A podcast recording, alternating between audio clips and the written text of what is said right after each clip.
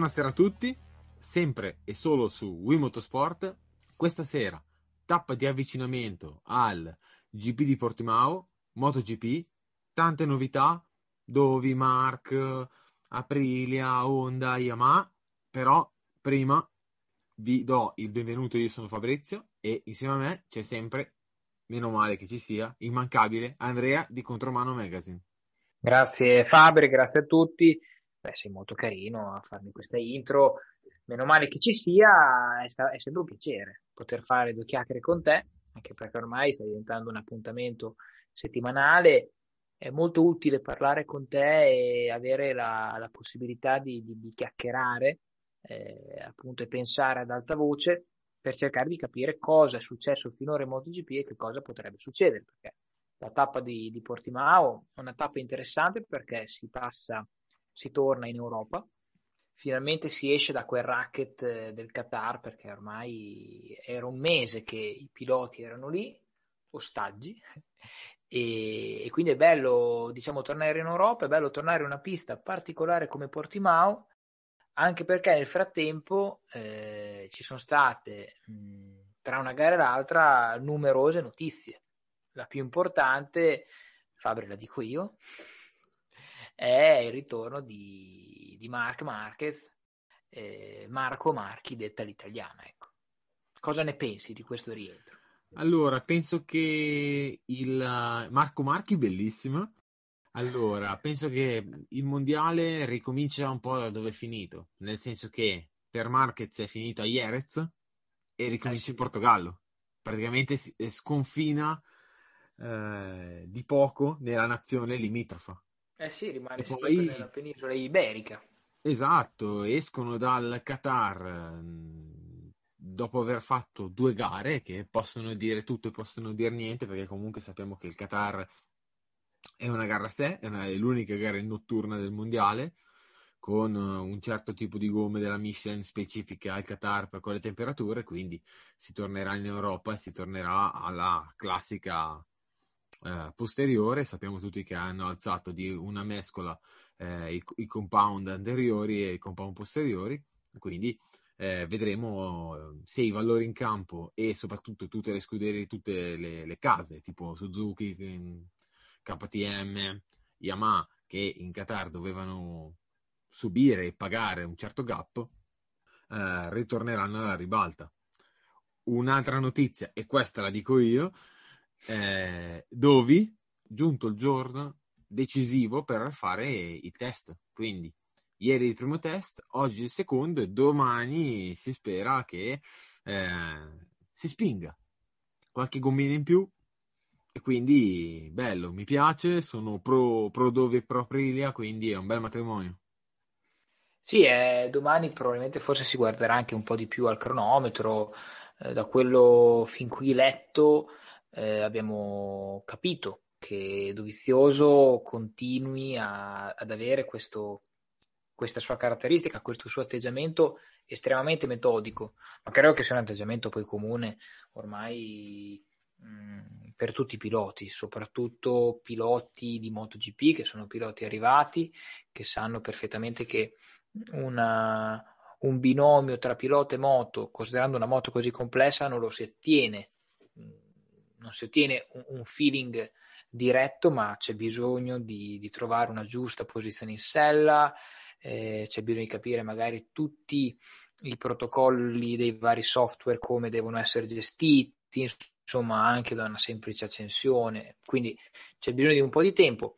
Lui mh, mm, è sceso in pista ieri, è sceso in pista oggi, non ha cercato il, te- il tempo, ha fatto quello che molto probabilmente un motociclista deve fare, cioè cercare delle buone sensazioni.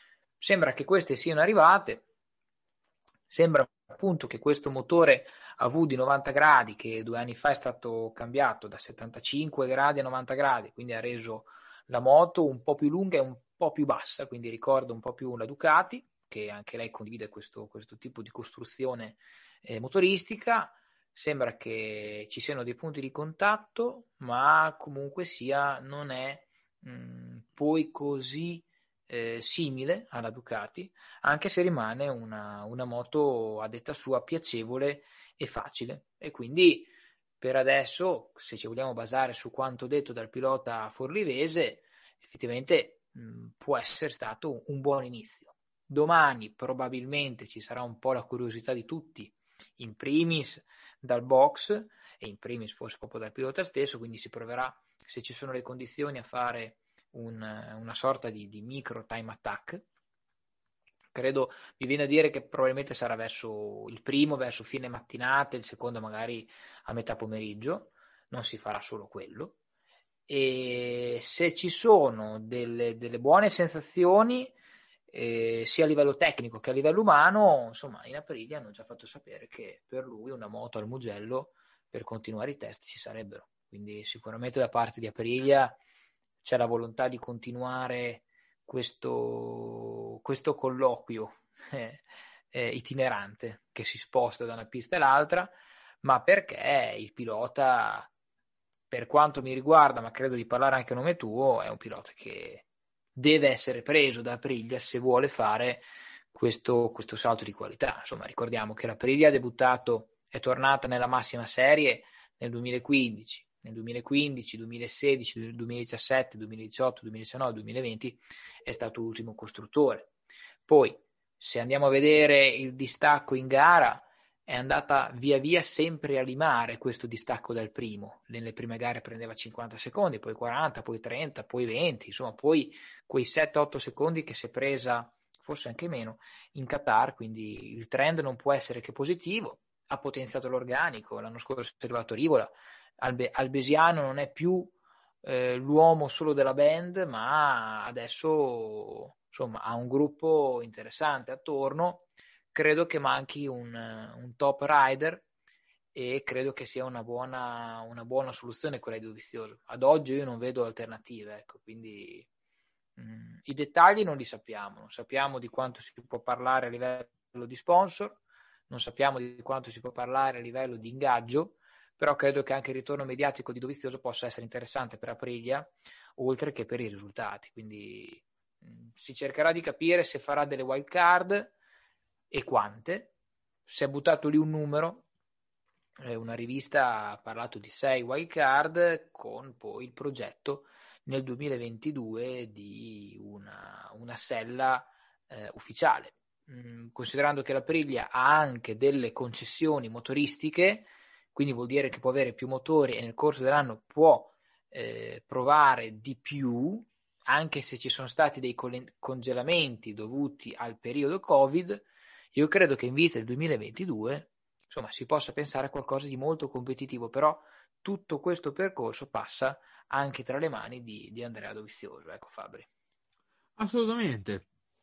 Andrea Dovizioso è praticamente un Wikipedia della MotoGP praticamente conosce anima, corpo, viti e virgole della Ducati e diciamo che è un ingegnere aggiunto in sella.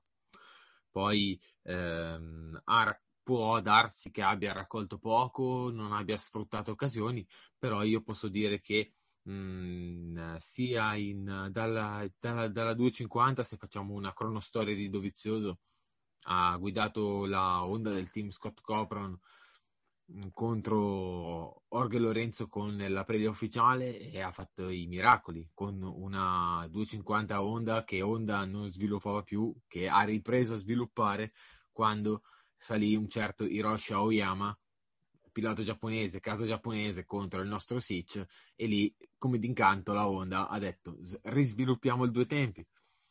Poi è salito in MotoGP nel 2009 con eh, una uh, Honda privata, sempre team Scott Copron, però con uh, le gomme Michelin quando le Bridgestone ormai erano sulla rampa di lancio, che erano le migliori gomme. 2000 mm, e... no, 2008, 2008. 2009 monogomma, poi ha avuto suoi, le sue esperienze comunque non ufficiali, comunque ha avuto dei mostri sacri contro, ha avuto Valentino Lorenzo, ha avuto eh, Stoner, Pedrosa in casa, si, ha, si è sobbarcato un grande lavoro di sviluppo delle Hollins nel 2009, che poi tutte le Honda hanno eh, racchiuso il, come si dice, il tesoro di questa esperienza e ormai tutto il mondiale, tranne KTM, che ha pescato uomini Olins per mettere a posto gli EVP, diciamo che sono tutti Olins. E poi l'esperienza Ducati, mm, post Valentino Rossi, che aveva già, già, già gettato le basi per il telaio perimetrale, di cui è stato mm, ottimizzato al meglio pur non avendo il clima idiliaco dentro. Continue lotte, quindi è duro e difficile andare d'accordo, è difficile essere sereni. E anzi, Dovizioso io lo, lo promuovo a pieni voti perché comunque mai una parola fuori posto, sempre molto corretto, un'etica perfetta, eh, ha sempre tenuto la barra dritta, ha sempre dato il 100, 110% in pista, anche quando non, non, non, c'erano le condizioni, ha sempre tenuto a gara la barca, ecco. Quindi sì, è comunque bei risultati in pista. Eh, Assolutamente, eh, tre, volte, volte vice campione mondiale. Eh, pur avendo un compagno magari diciamo scomodo come, come Lorenzo. Poi vabbè, diciamo che la discussione c'è stata anche un po' con Petrucci, però sai, quando il clima è teso ogni mosca che vola dà fastidio, ecco. Eh sì. Quando il clima sì, è teso ogni mosca che vola dà fastidio, quindi diciamo che sicuramente faranno pace perché queste sono, sono piccolezze, ecco. Però eh, di sicuro non ha aiutato. Ecco, invece in un clima molto idilliaco in, in Aprilia, che praticamente eh, lo vede come il nuovo messia, mm, che diciamo che c'era la speranza Iannone e la certezza Spargarò, diciamo che eh, Dovizioso è il carro armato che tutti aspettano per provarsi ad affacciarsi nella diciamo top 10 con costanza, top 5 come eh, sper- speranza, come speranza sì. futura. Ecco. Sì. Eh e quindi sì, è quello che adesso all'Aprilia serve. È quello che all'Aprilia serve perché Alex Spargaro sicuramente è stato un pilota che ha convinto eh, negli anni. Mm, credo che abbia sempre battuto quasi, quasi sempre o, o sempre il proprio compagno di squadra. Mm, credo che Iannone come pilota mh, potesse essere più determinante di Alex, però eh, è ed è stato un periodo molto particolare per Iannone. È un periodo anche un po' di sliding doors perché Iannone e Dovizioso si litigavano una sella per la Ducati, adesso si stanno litigando una sella per la Priglia. Aggiungerei una, una corsa al ribasso. E una corsa a ribasso perché la Ducati per far fronte al mega ingaggio offerto da Lorenzo, insomma, presentò delle offerte particolarmente basse. Il primo, anzi, il primo, l'unico dei due che accettò è stato l'Andrea più vecchio, l'Andrea Dovizioso, e quindi da lì poi, pensa a te, da lì in poi è, iniziato, è iniziata l'esplosione vera di Dovizioso, con il 2017, 2018, 2019, che sono stati tre anni bellissimi. Assolutamente, sono stati tre anni bellissimi, diciamo che appunto per questo, dico, come dicevo prima, eh, continue pressioni e continui comunque mh, sempre eterni confronti tra meglio uno, meglio l'altro e comunque tagli lo stipendio a uno perché sai che arriva Lorenzo, quindi non ti senti considerato per tutto lo sforzo che comunque Dovizioso ha fatto di sviluppo. E l'ha caduta sicuramente un episodio, l'ha caduta in Argentina del 2016 quella dopo eh, sì. il, il, cambio moto che praticamente Iannone ha rasato Dovizioso, eh, togliendo un podio che a Ducati serviva come l'aria. Sì, era inizio diciamo campionato. Che anche quella ha inciso. E eh, come era inizio campionato, era una gara importante. La seconda gara dell'anno. Eh, quindi lì Andrea Iannone ha proprio voluto mettere davanti i propri interessi a quelli della squadra. Ecco. Una cosa che credo che succederà se Andrea Dovizioso deciderà di andare in Aprilia è quella che, come nel film Rocky, no? in Rocky 4, dove c'è Silvestre Stallone che quando si allena alla mattina nel suo specchio del bagno ha la foto di Evan Drago che la guarda no? e lui a un certo punto prende la fotografia e la strappa, un momento cinematografico altissimo. Ecco, credo che la figurina di eh, G. Dalligna sarà sia nel bagno di Andrea Dovizioso sia nel bagno di Romano Albesiano, perché Daligna è un po' l'avversario numero uno della Priglia, non che la Priglia debba combattere con la Ducati, però se andiamo un po' indietro nel tempo, la Priglia aveva mh, nel, tra le sue file appunto Gigi, Gigi che è andato in Ducati e quindi è diventato il nemico di Aprilia numero uno, anche perché la Priglia ancora in quel momento lì non voleva debuttare in Ducati, in, in MotoGP, e, e adesso forse la Priglia tirerà su anche Dovizioso, Dovizioso che sappiamo che soprattutto nell'ultimo anno è arrivato ai minimi storici con, con il rapporto del, dell'ingegnere capo hmm, di Ducati, ecco, quindi è una lotta diciamo interna tutta italiana, fraticida, insomma, prevediamo momenti drammatici, ma non nel senso di, di tristi, ma momenti carichi di pathos. Beh, diciamo che la lotta fratricida c'è solo in Ducati, perché solo in Ducati sono capaci di creare dist- e autodistruggersi. In Aprilia non, non vedo questo, vedo una squadra che si sta creando in tutto e per tutto dalle, dalle, dalle, radici fino al frutto, nel senso che gli altri anni era un pochino, troppo, un pochino più improvvisata, un pochino più, come si chiama, eh, alla buona con un Romano Albesiano che doveva fare eh, tanti incarichi in una sola persona, invece adesso Massimo Rivola, che è subito entrato col botto, subito eh, in Qatar nel 2018 per la storia del cucciaio. 19 credo. 19, oh. bravo, bravo, 2019. 19 subito, subito cost- contestando il regolamento della Ducati dell'estrattore e diciamo che Rivola ha un posto che eh, ricopre molto bene e eh, ognuno è stato messo al proprio posto. Diciamo che con la nuova moto, purtroppo la mancanza anche di Fausto ha, condiziona- ha condito un po' tutto, tutto il resto, però diciamo che è più quadrata come squadra. Sì, sì, e credo che sia arrivato il momento appunto di mettergli in sella un pilota che merita veramente tanto, che appunto Andrea Dovizioso. Bisogna capire un attimo i dettagli, nel senso che credo che i soldi faranno comunque la differenza. Io mi auguro che il gruppo Piaggio riesca a fare quel piccolo sforzo che magari Andrea chiede e dall'altra parte mi spero anche che Andrea non rompa troppo le balle, detta come va detta. E, però sì, insomma, credo che uno abbia bisogno dell'altro. Se soprattutto Andrea vuole, vuole rimanere in questa categoria, credo che la Priglia sia l'unica soluzione, sia per il presente che per il futuro. Puoi mai dire mai, per carità.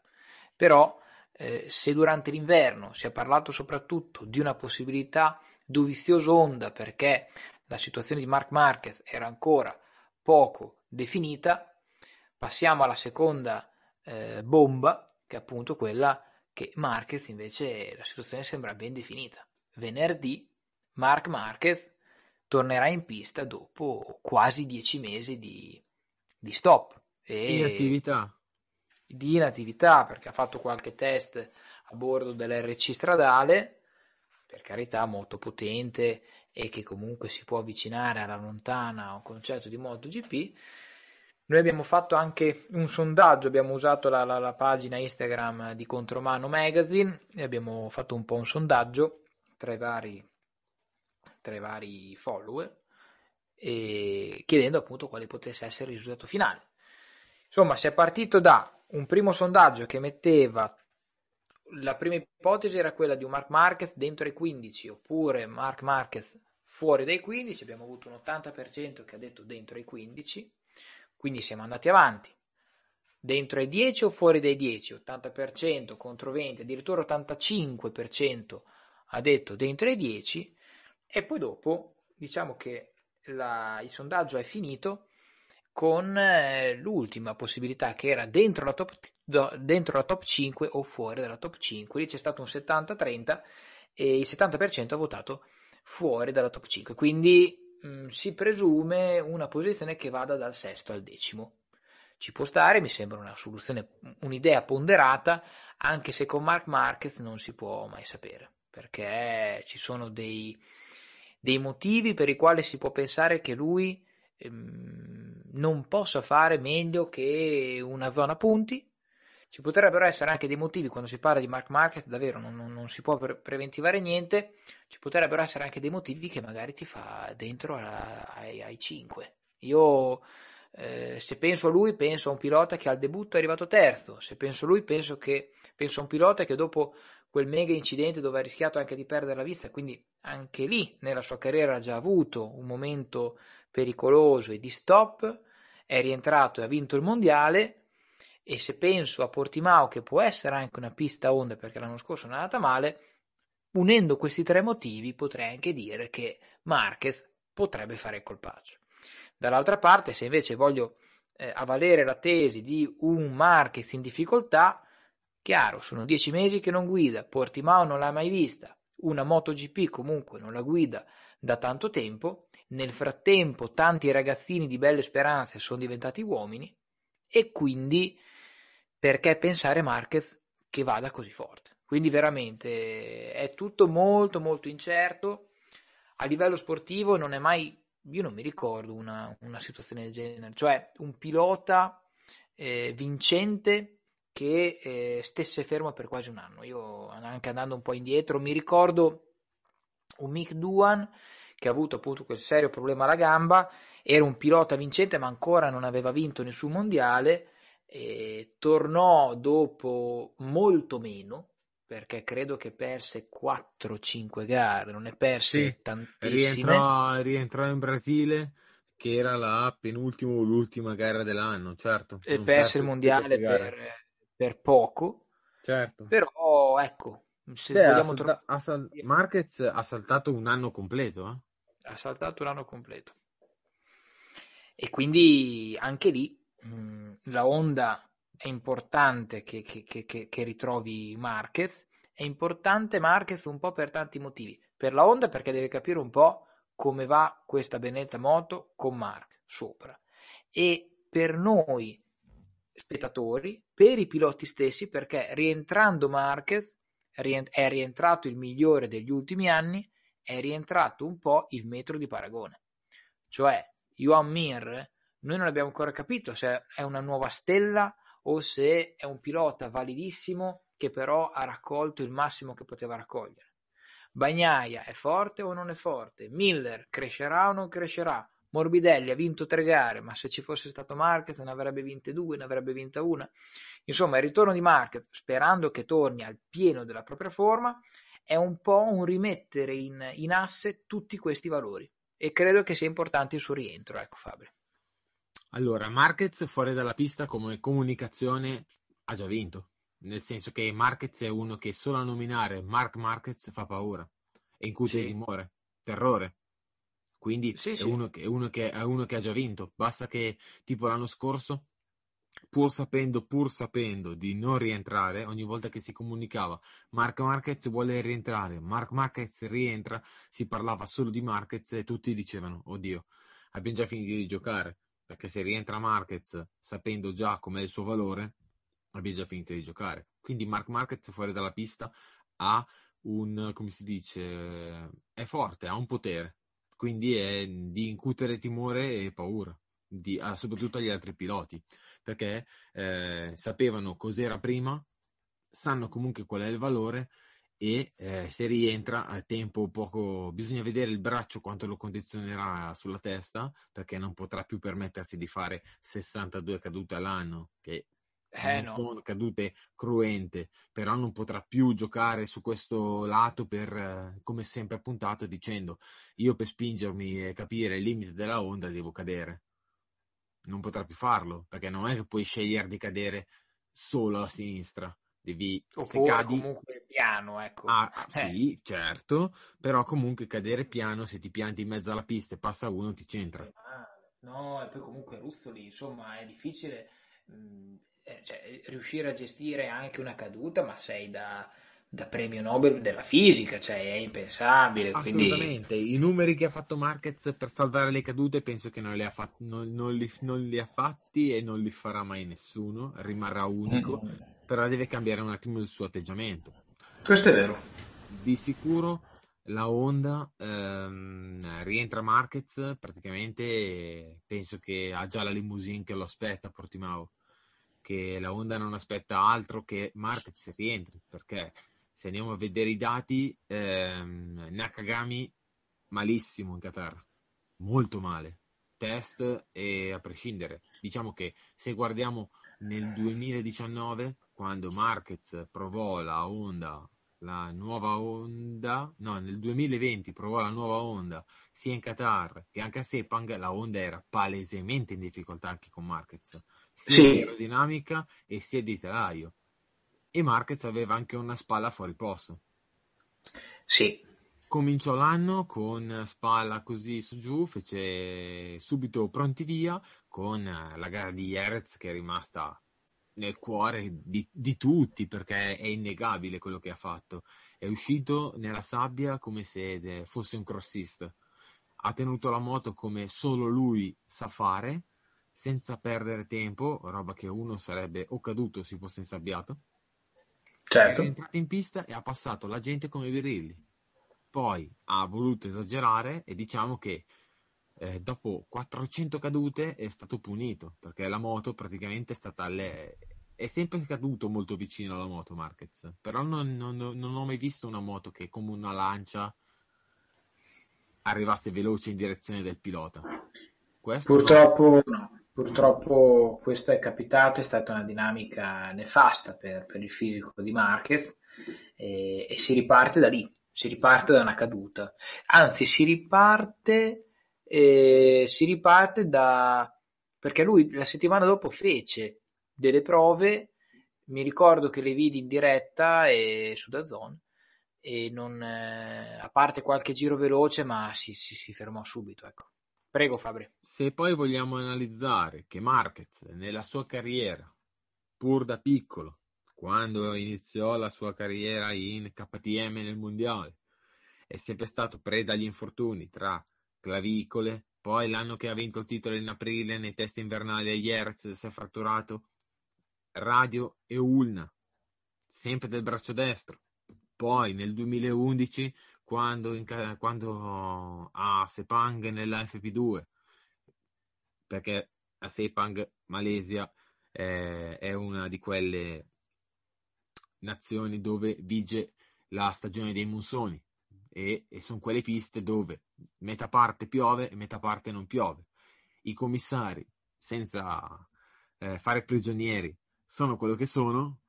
C'era una curva bagnata, soprattutto l'ultima parte del, del T4, dove praticamente c'è un grosso curvone che riporta sul rettilineo contrario quello che porta all'ultima curva.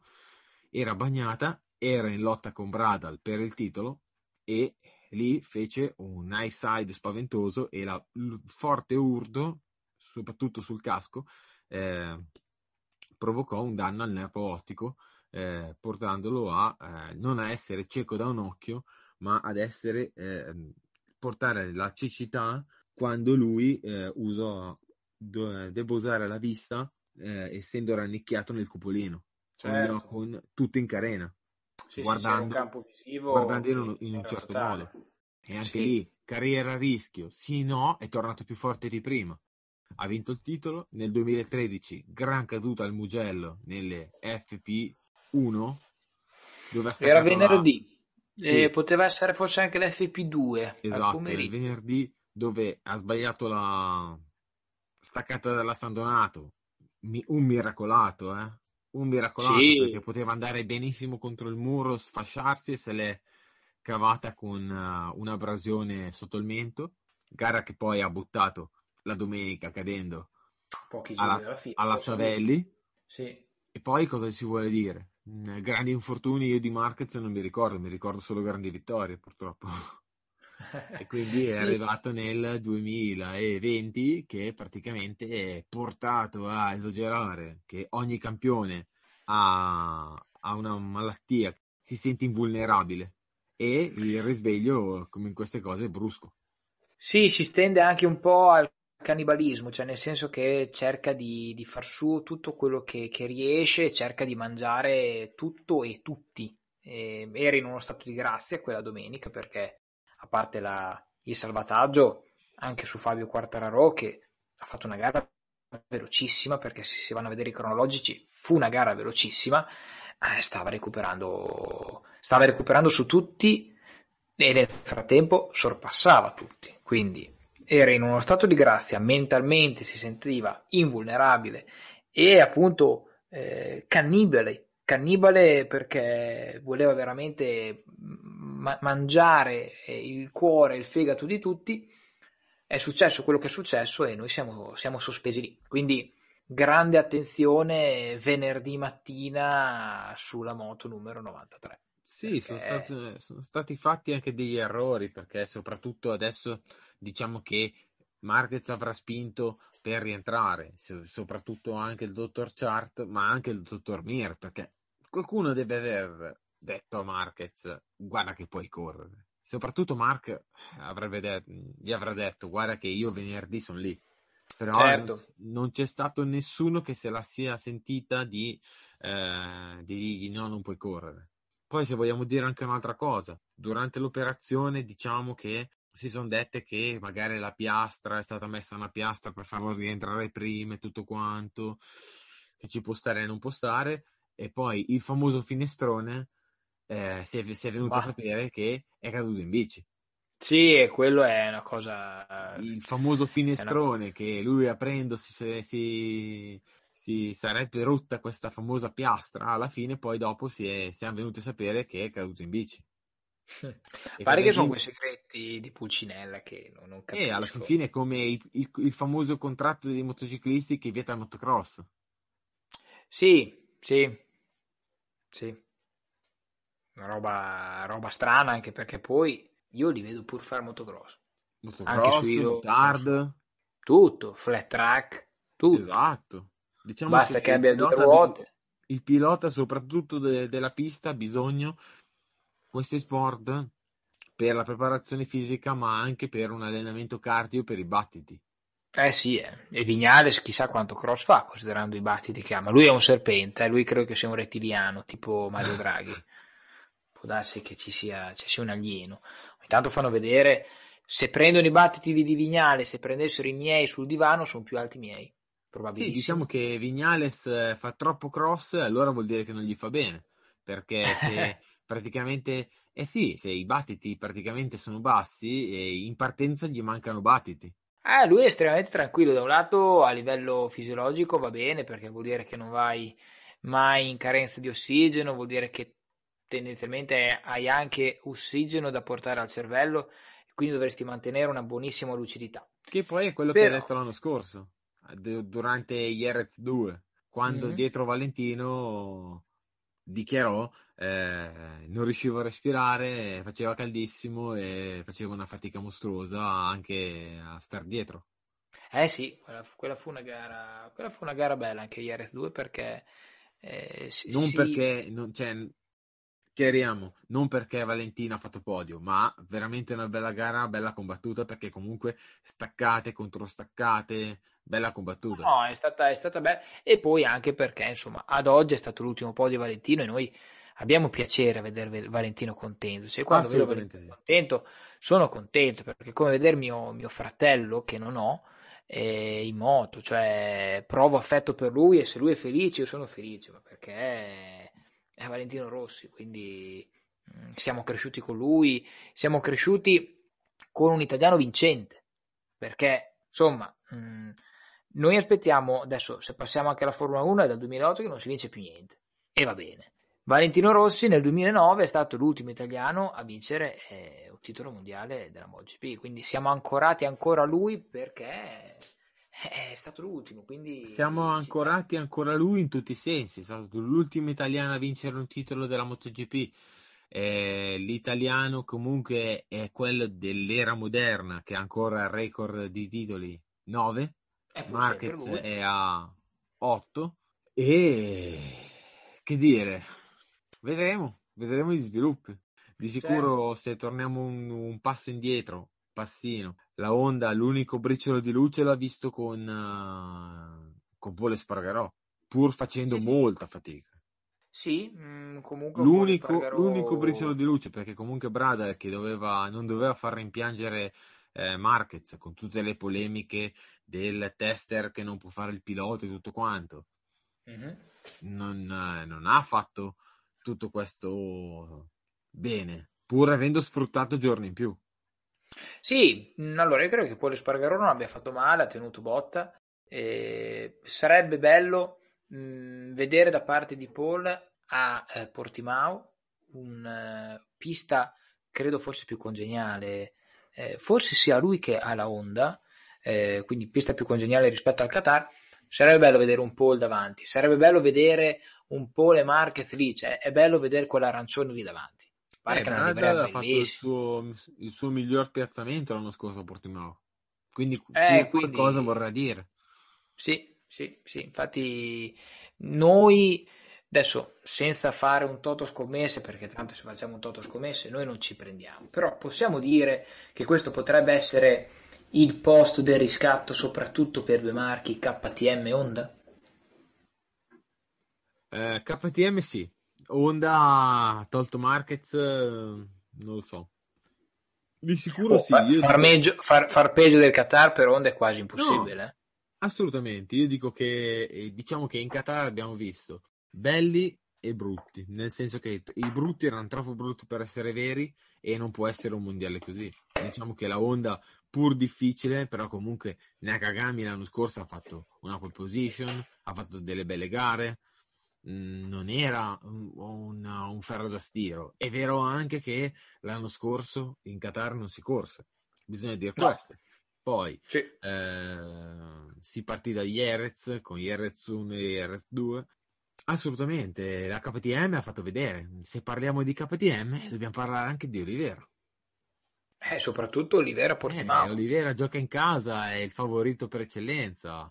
Praticamente ha fatto, ha fatto man bassa la gara precedente. Ultima gara dell'anno, arrivava già da una vittoria in Austria, presa con, con furbizia, tra i due litiganti il terzo gode sempre e lui dietro davanti a Paul Spargarò con KTM e Jack Miller si infilò all'ultima curva e vinse la gara, prima gara della sua vita in MotoGP, prima vittoria anche per il team di Poncharal in casa KTM in Austria quindi è arrivato a Portimao e ha fatto pole position, giro più veloce, vittoria.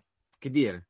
Mi chiedo se Petrucci e Le Cuona faranno un po' meglio, considerando che sono stati tralasciando il, il, team Aprilia, perché comunque con Alex Spargerò ha fatto molto bene. Mi chiedo se il, il team Tech 3A, quindi Petrucci e Le Cuona, farà un po' meglio, perché l'ho visti male in Qatar. Allora, Petrucci ha la scusante che è soltanto la prima gara, considerato che la MotoGP è lo specchio della Formula 1 e quindi si prova sempre meno e dove in Formula 1 bene o male il simulatore può simulare leggermente in, in MotoGP non puoi provare da nessuna parte perché il simulatore non, non rende non rende eh l'idea. no e di conseguenza provando sempre meno con una moto nuova e tutti in attesa che non si sapeva se questo mondiale diciamo che a me incerto l'inizio del mondiale scorso dove causa coronavirus parte non parte parte non parte e si iniziò a luglio in delle piste con clima e soprattutto meteo non consoni alle, alla programmazione normale. Certo è vero quindi eh, si corse a Jerez con più di 60 gradi sull'asfalto, con più di eh, 40 gradi nell'aria, si corse ad Aragon con un freddo soprattutto delle gomme che non andavano in temperatura, si corse a Barcellona con ehm, un'unica scelta di soft all'anteriore e soft al posteriore perché le gomme non erano quelle giuste per correre in quelle determinate condizioni. Quindi l'anno scorso è stato un mondiale un po', non dico anomalo, ma eh, bisogna fare i complimenti a Mir, bisogna dire che Morbidelli eh, poteva vincere il titolo per, senza eh sì. quella rottura e senza quegli inghippi anche di Misano dove è stato steso brutalmente da Alessia Spargarò. Bisogna vedere tante cose, nel senso Portimao sarà una, una gara che farà uh, luce, perché soprattutto tolta dalla luce del Qatar che si corre in notturna, che è una gara a sé, torneremo a vedere una gara negli standard, ecco. Eh, sarà un appuntamento interessante, eh, perché mh, farà luce e probabilmente qualcuno verrà messo in ombra e credo che il rientro in Europa il rientro in Europa sarà fondamentale. È fondamentale il rientro in Europa anche per le due categorie più piccoline. Parliamo, parliamo di Moto 2 e Moto 3, perché Moto 2 Qui ragazzi, se continua a vincere Sam Lowe, siamo fretti. Quindi è richiesta una controffensiva da parte del resto del mondo della Moto 2. E mi riferisco a, che so che ci ascoltano, Remy Gardner, Raul Fernandez, che per me è un talento a esagerato, e se vogliamo rimanere sul tricolore, Marco Bezzecchi. Sono loro Ma... tre che... Marco Bezzecchi, Fabio Di Gianantonio, ho visto un buon, finalmente, Stefano Manzi, in, sì. uh, in, Qatar 2 finalmente, però alla fine eh, Sam Loves ha chiuso come è iniziato. E alla fine qui quando, quando parliamo di Sam Loves dobbiamo parlare anche di Dunlop e della stabilità della gomma Dunlop. Che la Dunlop porta delle gomme che vedi che er- erano diciamo che sono più o meno dure allo stesso schema costruttivo di come erano le Bridgestone. Alla fine il mondiale Dunlop è finito come è iniziato quest'anno con i piloti che erano davanti sono davanti anche quest'anno, più o meno fatica, e non come magari in MotoGP con delle Michelin che mettono in crisi i piloti dove eh, non, non, riescono neanche a trovare delle risposte. Ha più sì, pressione, eh... meno pressione, si scalda, non posso stare in scia, devo partire, così che fa sembrare imbranati eh, membri delle squadre che sono già fermati da molti anni. Sì, a volte non sembra un campionato così professionistico, ma è colpa delle coperture. A volte io rimpiango il monogomma. Faccio un altro esempio. In, uh, in Superbike nel lontano 2003 entrò sì. Pirelli e sì. tutti dissero ah Pirelli il monogomma appiattisce le performance eh, non è possibile perché Pirelli così, così non ha esperienza di moto eh?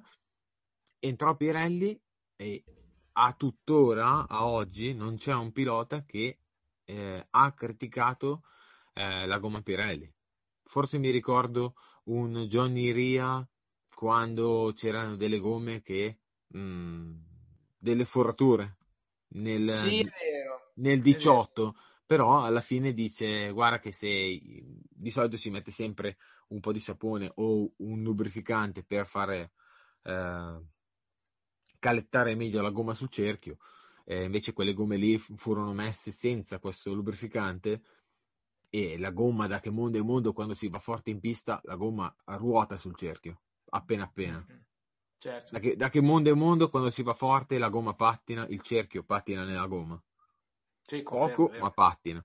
E quindi togliendo questo escamotage eh, evitava di tagliarsi la gomma però non ho mai sentito nessuno che si è lamentato di fornitura Pirelli. Come non ho mai sentito no, nessuno moto... eh, lamentarsi della fornitura Bridgestone. Forse nel 2011 quando eh, al Saxering nelle FP1 si eh, raccolse il massimo dato di cadute, 11 in una sessione, che erano troppo dure, sulla spalla destra. Ah, ecco, mm, bellissimo questo, questo, questo ricordo che hai, io non me lo ricordavo assolutamente. Quindi sì, magari quello può essere stato considerato il weekend nero della copertura giapponese, però credo che Michelin non stia mh, mm, facendo soprattutto per i, i diretti responsabili e, e, e per i piloti stessi non stia facendo questo gran servizio. Va sempre meglio? Non lo so, non, non è che sono così convinto. Eh, il fatto che ci sia questo regime di monogomma forse può portare anche Michelin a non fare il massimo, tanto non ci sono avversari. Quindi, mm, Sicuro che non eh, fa il massimo, però per dirti anche in Clima Bridgestone nel 2013, quando c'è stata la riasfaltatura eh, di Phillip Island, che era sì. un asfalto molto aggressivo, eh, sì. le gomme eh, videro subito che non sarebbero arrivate a fine gara, dato un'usura maggiore, ma per tante cose, per cadute, per esplosione, c'era la gomma mm, visibilmente, mancavano proprio dei pezzi. E allora si decise di mm, dividere la gara in due, dove proprio Marquez e la Honda sbagliarono la strategia e presero la bandiera nera. Eh sì, tra l'altro ci fu anche un contatto in uscita dai box. Con Orbio Lorenzo. Sì, si arrivò a un finale di stagione elettrizzante 2013 ecco eh, mi piacerebbe quest'anno arrivare finalmente a Valencia dove ancora il campionato mondiale MotoGP non è stato praticamente assegnato. Perché forse se rientriamo nel 2017 credo 2017 sia arrivato con un campionato di MotoGP non ancora completamente assegnato, ma c'erano credo 22-23 punti di distacco tra, tra Allora, diciamo che la Michelin ha un'arma nel suo cassetto mm. che l'anno scorso nei test l'ha usata, ma mm-hmm. c'è stato poco tempo per svilupparla ed è un'anteriore con una carcassa più dura, che è quello il tasto dolente della Michelin, perché se noi guardiamo la Michelin ha portato questa posteriore più morbida che dà più grip, dà più sostegno e la gara riesce. Ma il problema è l'anteriore, che i piloti non riescono a staccare, che se staccano come vogliono loro, innalzano le temperature perché vai a sovraccaricare. Certo, certo. Quindi se Forse con la carcassa più rigida si avrebbe meno movimento e quindi le temperature potrebbero rimanere più costanti. Carcassa più rigida vuol dire meno grip, però eh, più costanza, più sostegno puoi frenare più forte, puoi avere più percorrenza. Diciamo che è uno stile molto più Bridgestone, pur non essendo Bridgestone. Certo. Infatti, Beh, sì, un po' anche le Dunlop arrivano così, eh, effettivamente, come dicevi tu. E esatto. la fortuna delle Dunlop è che si è arrivato a un ordine gerarchico, cioè i piloti di fascia alta della Moto 2 sono quelli, sono 4-5, poi ci sono le, la fascia di rincalzo, poi ci sono quelli che puntano alla zona punti, poi ci sono quelli che cercano di non fare ultimo, però c'è un ordine gerarchico abbastanza equilibrato. La MotoGP da un lato può essere anche una cosa bella, io non la considero una cosa così bella che ogni domenica vinca uno diverso, ma perché mh, mm, non si capisce mai se è merito suo, se è demerito delle gomme, se è colpa di lui là, se la moto invece hanno trovato l'assetto magico quasi per fortuna, quindi appare quasi più professionistica la Moto 2 che la MotoGP.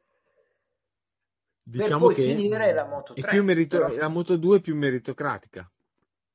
Sì, è meno una giostra a volte, almeno da È più meritocratica. Diciamo che nell'epoca della 500, quando c'erano, mettiamola così, quando c'erano due gommisti, c'era Michelin e Dallop.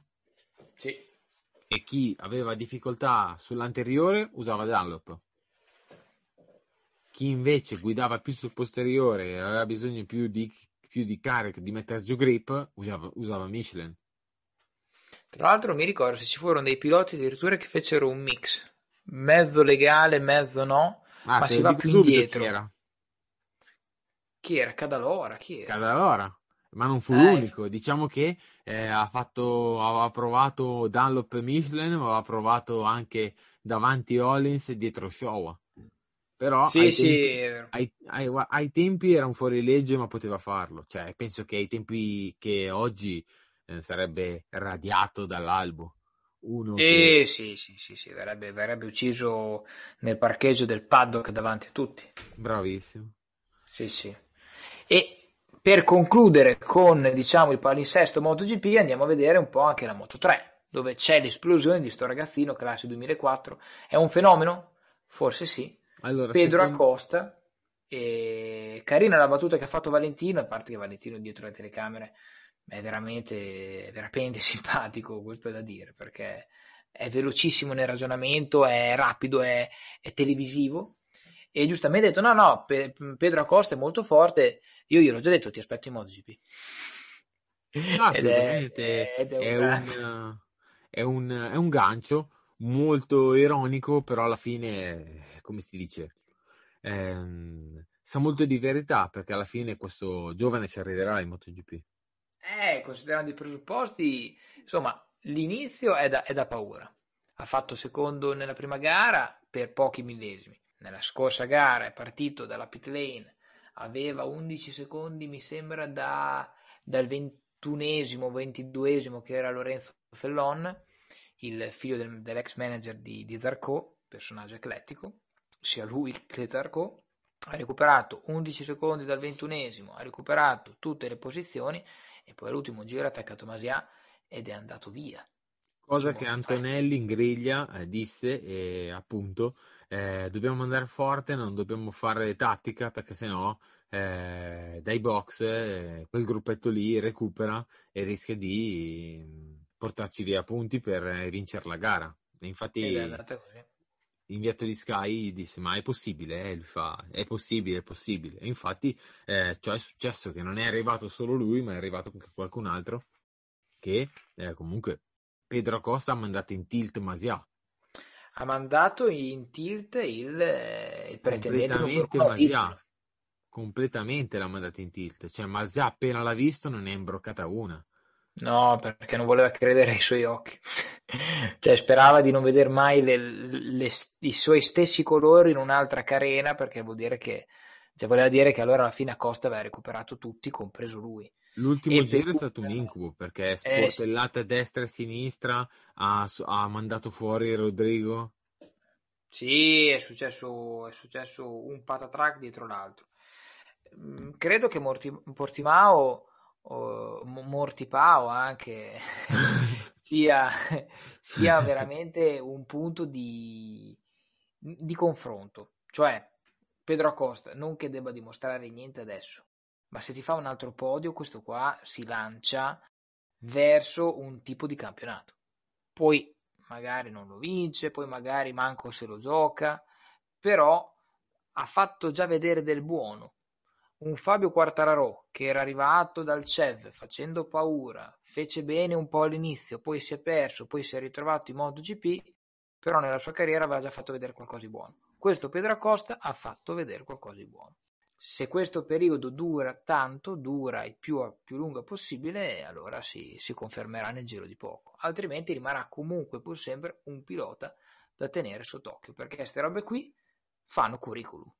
Assolutamente, un altro da tenere d'occhio che non ha cominciato come Pedro Costa, però comunque corre in un altro team d'eccellenza che è il team Leopard, è sì. Artigas.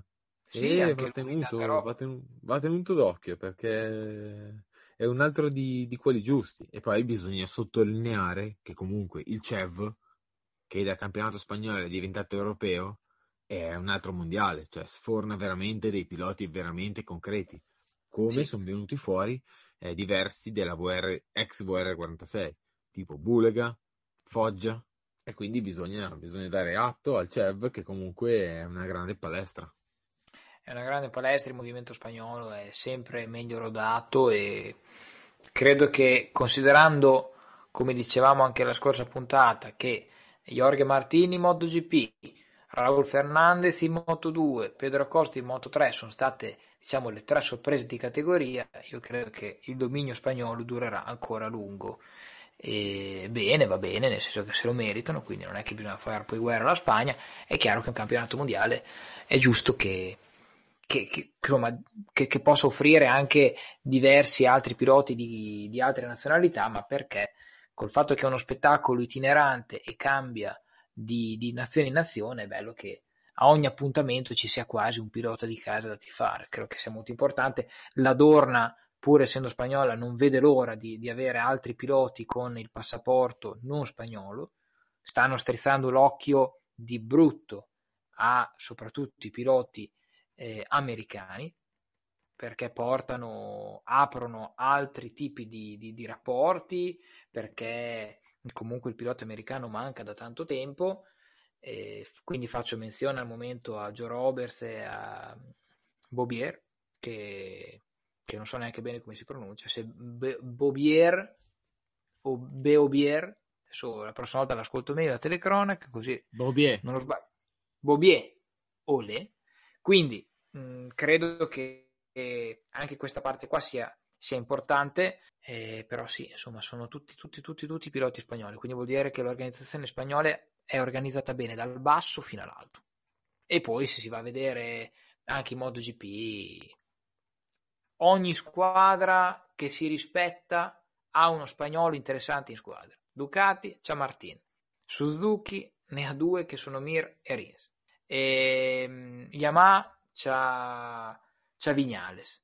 La Honda le ha tutte e due, la KTM c'è Olivera, Palo, non è spagnolo, è portoghese. Palo.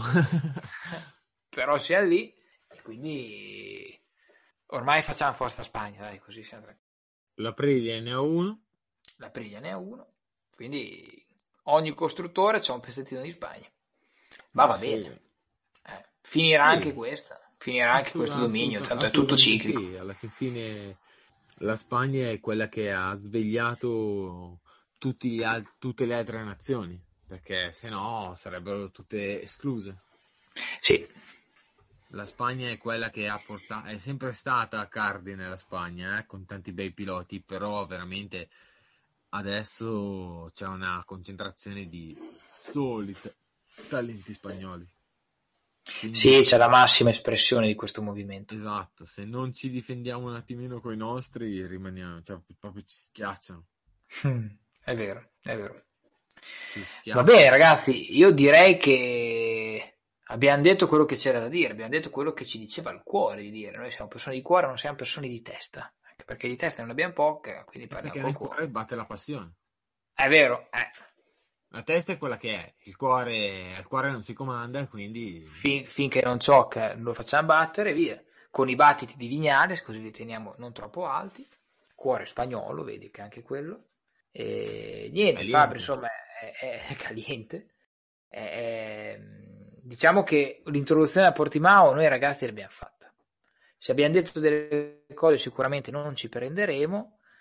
Eh, ci risentiamo la settimana prossima per vedere un po' che cosa è successo, cosa non è successo e quali sono gli spunti per, eh, per andare avanti in questo cammino, questo campionato 2021 che ricordiamo, in questo campionato eh, si aggiunge il grande tassello mancante del 2020 che è Mark Marquez. Voi ci potete comunque seguire lungo, lungo la settimana, lungo il cammino eh, di, verso Portimao tramite anche i nostri canali social, quindi eh, Will Motorsport e Contromano Magazine, ci potete trovare su Instagram, sui canali Telegram, soprattutto quello di Will Motorsport. Ascoltateci, scriveteci quello che vi pare, eh, anche, anche, i vostri codici fiscali. L'importante è che qualcuno ci scriva, ecco. in maniera che sappiamo che dall'altra parte c'è qualcuno, c'è qualcosa che si sta muovendo. Ecco. Passo la, la palla a Fabri. Prego Fabri. Assolutamente, hai detto tutto tu, nel senso che contattateci, mandateci anche delle domande, mh, che sarebbe bello riproporre, fare una, un episodio incentrato anche sulle vostre opinioni, quindi sia vocali che messaggi sono ben accetti, quindi non aspettiamo altro, quindi non fate i timidi. Io rinnovo i, gli appuntamenti, quindi settimana prossima eh, nuovo episodio col Gran Premio di Portimao, MotoGP, Moto2, Moto3. Seguite gli episodi su Spotify e mi raccomando, visto che li ascoltate, mettete un bel segui sul canale Will Motorsport, mettete segui anche sulla pagina Instagram e unitevi al canale di Telegram, così non perderete nessun episodio. Andrea? Ragazzi, un salutone sportivo e ci sentiamo la settimana prossima. Un saluto, ciao! Ciao, buona gara e un abbraccio e alla prossima. Ciao ciao! Se sei alla ricerca di motori, Will Motorsport è il podcast che fa per te. Lo trovi su tutte le piattaforme Spotify, Anchor, Other, Google Podcast, Apple Podcast e Overcast. Segui la pagina Instagram e unisciti al canale.